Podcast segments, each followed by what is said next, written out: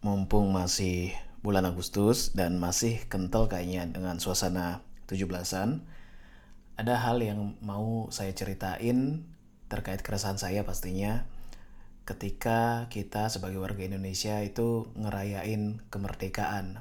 Sejak tahun lalu ya, ada beberapa hal yang rasanya berubah ketika kita merayakan 17 Agustus.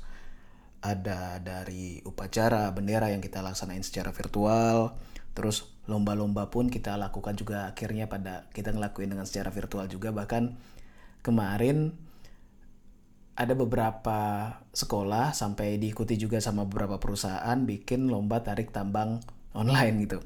Tarik tambangnya pakai voting gitu kan. Lucu kreatif sih. Eh, dan ini memang benar-benar ngasah kemampuan kita untuk lebih kreatif lebih melek uh, gimana caranya maksimalisasi uh, untuk penggunaan teknologi dan itu keren banget gitu. Tetapi ada hal yang ternyata uh, masih belum bisa berubah dan kuat ada dalam diri kita masing-masing yaitu bagaimana kita itu uh, cara kita mencintai Indonesia dan harus diakui memang nasionalisme warga Indonesia itu kuat banget, bagus banget gitu. Ketika saya pun ada di Belanda, ketika saya kuliah dua tahun yang lalu, mulai kuliah, ketemu orang Indonesia satu aja itu rasanya senang banget. Uh, saya nggak ngerasain homesick, saya ngerasain bahwa saya ketemu saudara jauh yang berpuluh-puluh tahun nggak ketemu, padahal kita itu nggak pernah ketemu sama sekali. Itu yang saya rasain uh, ketika saya berada jauh dari rumah dan saya merasa bangga sekali jadi orang Indonesia. Persaudaraan kita gitu ngerasa kuat, bahkan sekalipun kita nggak pernah ketemu sebelumnya. Uh, mungkin teman-teman di sini ada yang bertanya-tanya, kenapa sih judulnya mencintai Indonesia secara karnaval sentris? Ya dari cara kita mencintai Indonesia, masing-masing cara kita untuk mencintai Indonesia itu ternyata keresahan saya uh, ada pada bagaimana kita mencintai Indonesia secara berlebihan. Nah, berlebihan yang seperti apa yang dimaksud gitu. Berlebihan yaitu tentunya dalam konteks bukan untuk menunjukkan rasa cinta kita tetapi bagaimana kita menampilkan rasa cinta kita yang mungkin saja tidak sebanding dengan uh, pengaplikasian yang sesungguhnya. Karena buat saya naif rasanya ketika nasionalisme itu diukur dari bagaimana bagaimana kita menyusun narasi-narasi retorik biar kelihatan heroik gitu. Padahal ya itu lebih untuk nunjukin kepentingan simbolik aja semata gitu. Narasi-narasi yang uh, berkaitan dengan persatuan, terus bahasa bahasa-bahasa diksi-diksi untuk ajakan gotong royong itu bagus, bagus banget. Uh, dan kita udah lihat ini dari lama ya ketika media sosial itu udah mulai tren di Indonesia terus dimanfaatin sama sejumlah tokoh politik untuk kampanye dari post Instagram, post Facebook. Saya adalah orang baik, pilih yang baik gitu. Saya uh, Indonesia, saya cinta politikus A, saya cinta ke politikus B gitu. Padahal sebenarnya nggak ada korelasinya ketika saya kita memilih untuk mendukung salah satu calon gitu itu tidak menunjukkan tolok ukur maksudnya tidak me, tidak menjadi tolok ukur bahwa kita juga mencintai Indonesia gitu. Karena uh, Indonesia buat saya nggak pantas untuk dibandingkan dengan salah satu politikus gitu. Jadi nggak apple to apple Indonesia dibandingkan dengan manusia. Uh, mungkin dari media sosial sampai sekarang mungkin masih ya secara konvensional tuh masih ada misalnya baliho. Ya seperti yang teman-teman tahu kita mungkin kesel ngeliat di tengah pandemi ketika teman-temannya yang lain masih berjuang ketika banyak orang-orang yang uh, kesusahan banyak yang dirumahkan dari pekerjaannya terus berjuang mati-matian bagaimana caranya hidup bertahan hidup uh, sejak dua bulan lalu ya kayaknya sejak dua bulan yang lalu baliho-baliho politikus sudah mampang gitu di setiap persimpangan jalan di jalanan.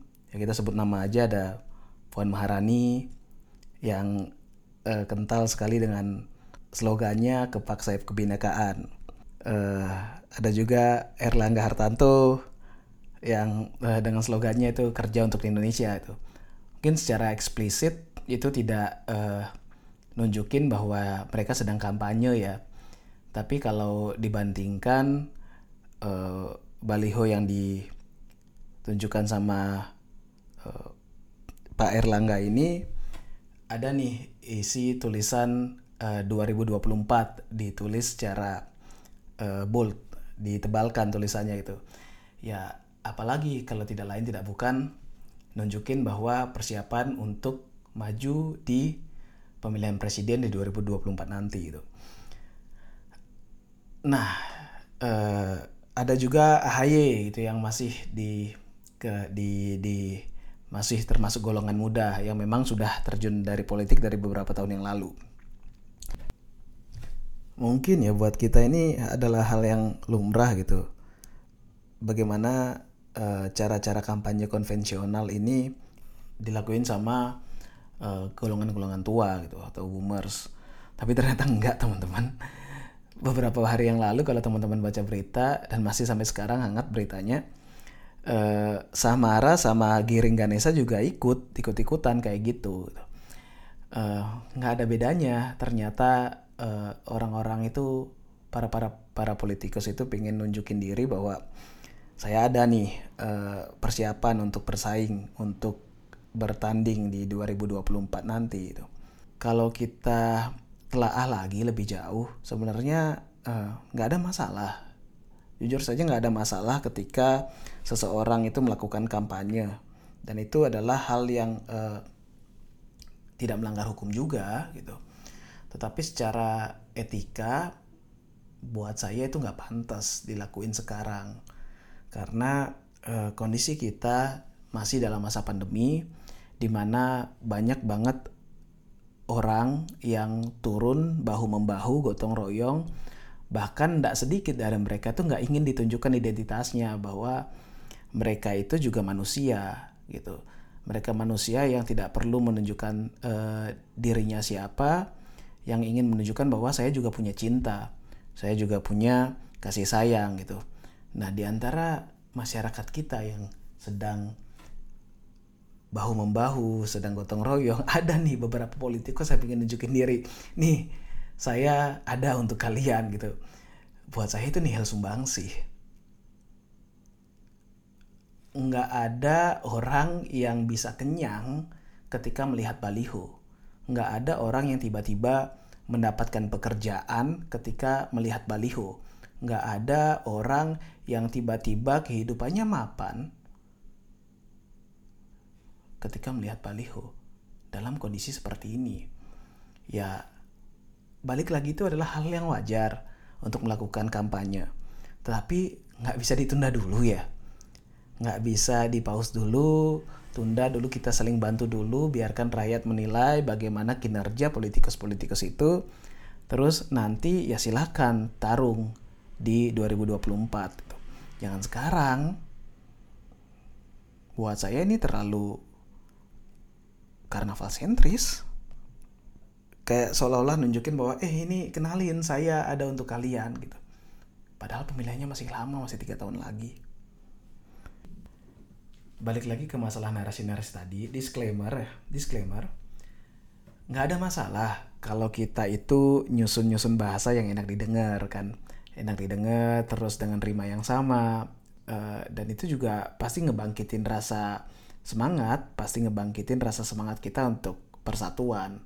Karena sesuatu yang tampilannya enak pasti akan membuahkan hasil yang enak juga. Tapi yang jadi masalah adalah ketika kita membuat sesuatu secara asal-asalan yang penting itu enak dilihat enak didengar. Tanpa peduli sebenarnya Indonesia ini yang dibutuhkan apa sih tipe masyarakat Indonesia sepertinya eh, seperti apa sih? Permasalahan yang sedang kita hadapi itu permasalahan yang seperti apa dan solusinya seperti apa? Jangan sampai kita membuat sesuatu hal yang berbau bahasa-bahasa yang unik gitu, tapi masyarakat juga nggak paham artinya apa, sehingga kita masyarakat juga berpikir oh ini orang yang pintar yang buat pasti bagus deh jadinya gitu. Padahal buat saya ilmu pengetahuan yang baik adalah ketika kita bisa menyampaikan sesuatu dengan mudah dipahami dan mudah dimengerti, bukan karena bahasa itu keren bukan karena diksinya asing di telinga masyarakat. Ngomongin narasi-narasi normatif gini saya jadi inget uh, apa yang pernah dibilang sama Sogi gitu. Patriotisme itu nggak nggak bakal tumbuh dari slogan-slogan. Orang bakal uh, mencintai sesuatu secara sehat kalau dia itu mengenal objeknya dari dekat. Jadi uh, nggak ada nih pemimpin-pemimpin besar yang bakal lahir dari slogan-slogan. Nah, itu dia e, buat saya ketika kita memaknai bahasa-bahasa yang kita buat, kalau hanya sebatas untuk nunjukin bahwa kita itu keren, kita itu intelek gitu. Jadi e, orang tidak akan paham, orang akan berpikir bahwa karena memang bahasanya sulit saja, jadi kelihatan kayak orang pintar gitu. Padahal sebenarnya nggak jarang kok mereka juga mungkin aja nggak paham apa yang mereka jadikan visi dan misi. Nah, hal-hal yang seperti itu yang akan menjadi karnaval sentris. Mencintai Indonesia secara karnaval sentris uh, buat saya adalah mencintai Indonesia secara karnaval dan festival. Tapi sayangnya besoknya udah lupa nih apa yang disebut dengan persaudaraan. Ya dengan kata lain, mencintai Indonesia secara karnaval sentris adalah mencintai Indonesia secara pencitraan. Itu buat saya. Nah, uh, kalau ditanya sih hal-hal apa saja yang bisa berkaitan dengan karnaval sentris, contoh sederhana misal begini. Ketika kita bikin acara ada beberapa tamu, ada beberapa pejabat yang hadir, dan kita harus mendengarkan satu jam aja untuk dengar kata sambutan. Padahal acara intinya bukan itu. Itu terlalu berlebihan. Sambutannya itu bahkan menceritakan pengalaman pribadi yang sama sekali nggak berkaitan dengan kegiatan inti acara. Pernah nggak teman-teman ngerasain kayak gitu? Saya yakin, saya yakin pernah. Dan nggak jarang orang itu terlalu nggak jarang orang itu bakal bosen dalam satu acara di sejak mereka datang uh, di pembukaan gitu. Yang kedua misalnya uh, berkaitan dengan sambutan tadi ya, uh, mungkin bisa dibahas juga perihal pidato dari calon-calon uh, politikus gitu, calon-calon pejabat gitu. Kalau saya terpilih maka saya akan melakukan ini. Kalau saya terpilih ini maka Anda akan mendapatkan ini itu udah cara kuno banget yang ya namanya kampanye sih emang begitu ya namanya kampanye emang begitu tapi uh, dan kita masih aja terjatuh ke lubang yang sama gitu. sekarang kita bisa menghujat pejabat A dengan segala uh, kekurangannya dia dengan segala uh, kesalahannya dia. Tapi dua tahun lagi mungkin kita bisa berbeda pemikirannya gitu. Karena ada banyak faktor bisa jadi faktornya adalah uh, teknik kampanyenya bagus terus bisa jadi faktornya adalah uh, orang itu berubah bisa jadi faktornya adalah uh, nepotisme yang teman-teman uh, lakukan sama si politikus itu gitu itu bisa aja terjadi gitu. Atau mungkin hal-hal uh, bersifat karnaval sentris lainnya adalah ketika uh, uh, kita ketemu suatu pejabat seorang pejabat gitu terus kita ngelakuin sambutan menyambut dia secara berlebihan gitu. Dan buat saya siap kenapa sih kita harus masih ngelakuin itu? Ada ketemu pejabat terus kita harus uh, kalau istilah Balinya ada yang disebut dengan mencik manggis gitu. Ya uh, mencik manggis tuh kayak gini kayak ketika teman-teman itu mempertemukan kedua tangan kiri dan kanan salaman gitu kan. Posenya seperti ini seperti mohon gitu loh. Jadi ya ya asal bapak senang aja saya akan sambut bapak saya akan layani bapak sekarang itu padahal pejabat adalah pelayan publik gitu. Kenapa harus di di disambut secara berlebihan seolah-olah dia adalah uh, raja di raja dari segalanya gitu.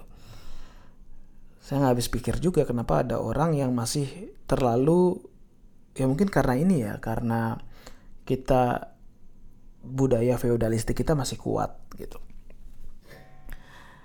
Uh, oh ya perihal penyambutan itu mungkin bisa terkait juga kalau teman-teman ingat nih di tahun lalu di awal tahun awal uh, tahun lalu di Januari kalau nggak salah ya saya ingat saya di Januari awal banget nih uh, COVID masih uh, populer dalam tanda kutip ya. Masih uh, masih kasusnya cuma ada di Wuhan.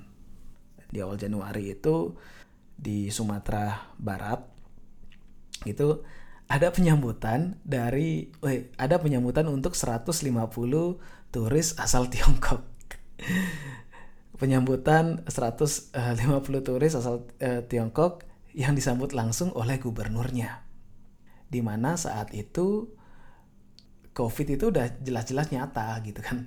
COVID jelas-jelas nyata, terus kita nyambutnya secara ya secara karnaval sentris lagi.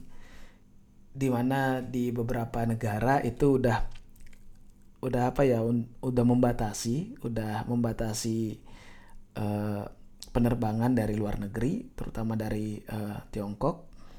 Ini kita nyambut nih nyambut terus pakai ada acara spanduk welcome to uh, West Sumatra gitu.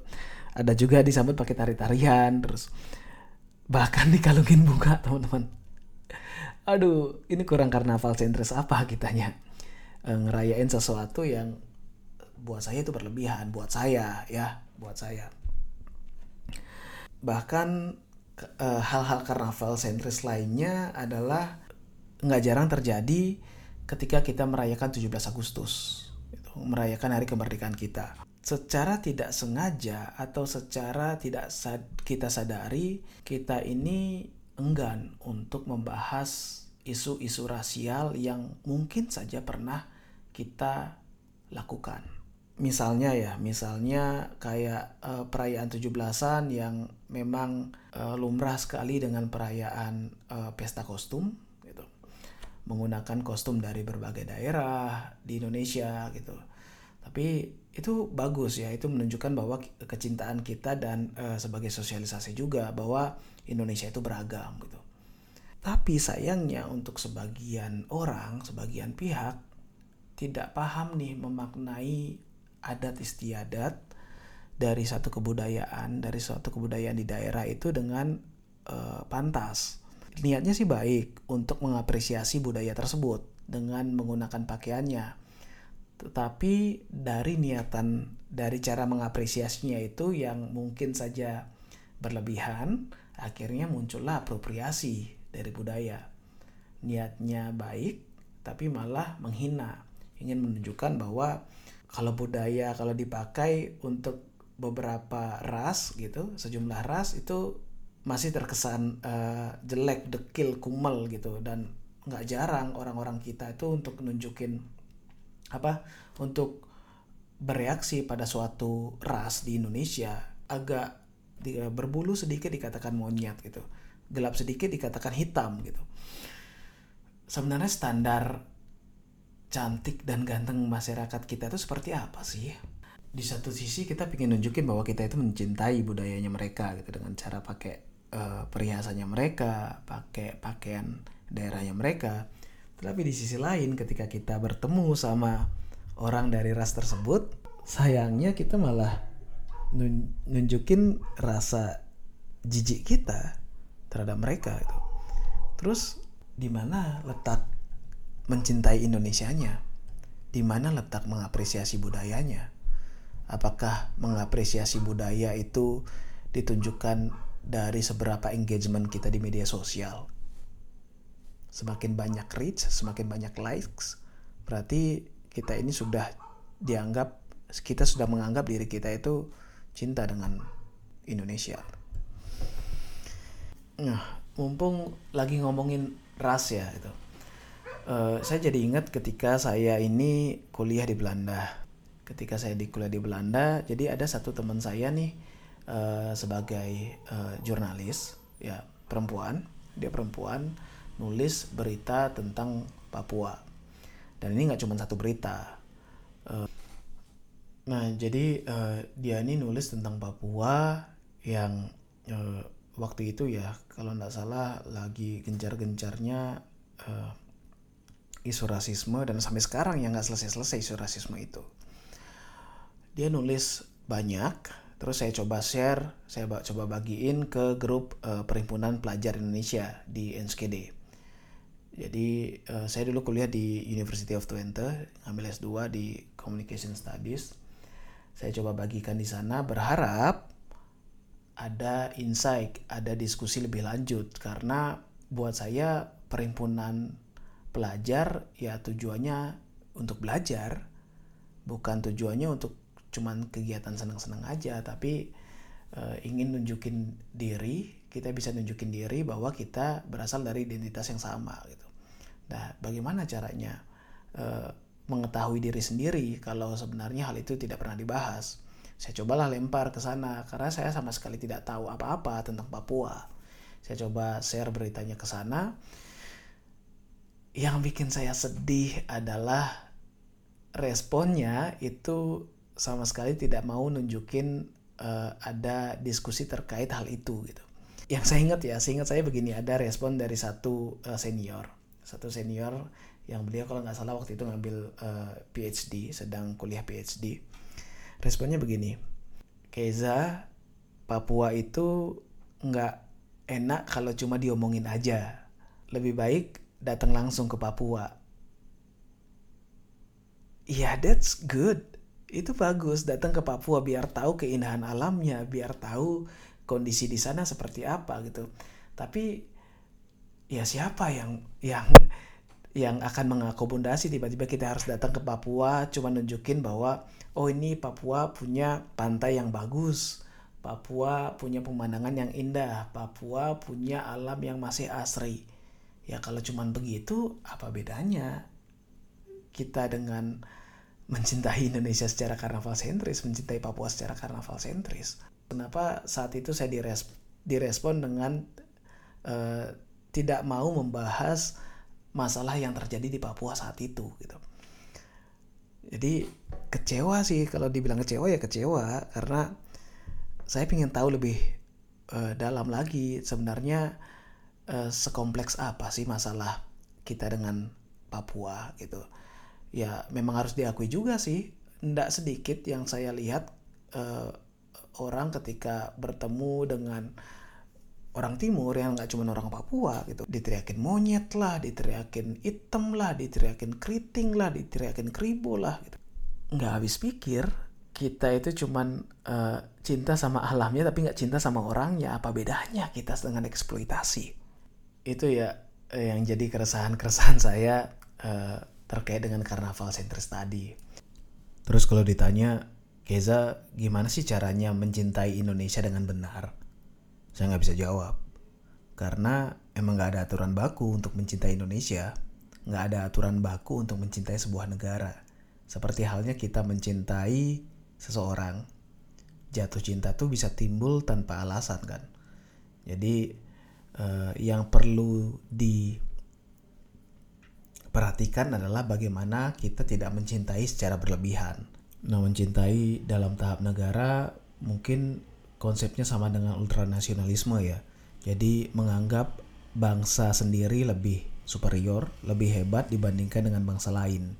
Kalau dalam skala yang lebih kecil, kita tarik dalam skala yang lebih kecil dalam tingkat desa, dalam tingkat uh, provinsi, dalam tingkat uh, apa namanya kedaerahan itu itu akan menjadi bahaya ketika kita merasa daerah kita merasa lebih uh, hebat dibandingkan daerah lain. Misalnya saya sebagai orang Bali nih saya merasa lebih hebat dibandingkan orang uh, Ternate gitu. Jadi kapan nasionalisme itu akan tumbuh? Kapan kita bisa menyadari bahwa kita ini adalah bangsa Indonesia nasionalisme, kesatuan, dan persatuan nggak akan bisa tumbuh, nggak akan bisa muncul kalau kita nggak pernah sadar bahwa kita sebenarnya lahir dari rahim ibu yang sama.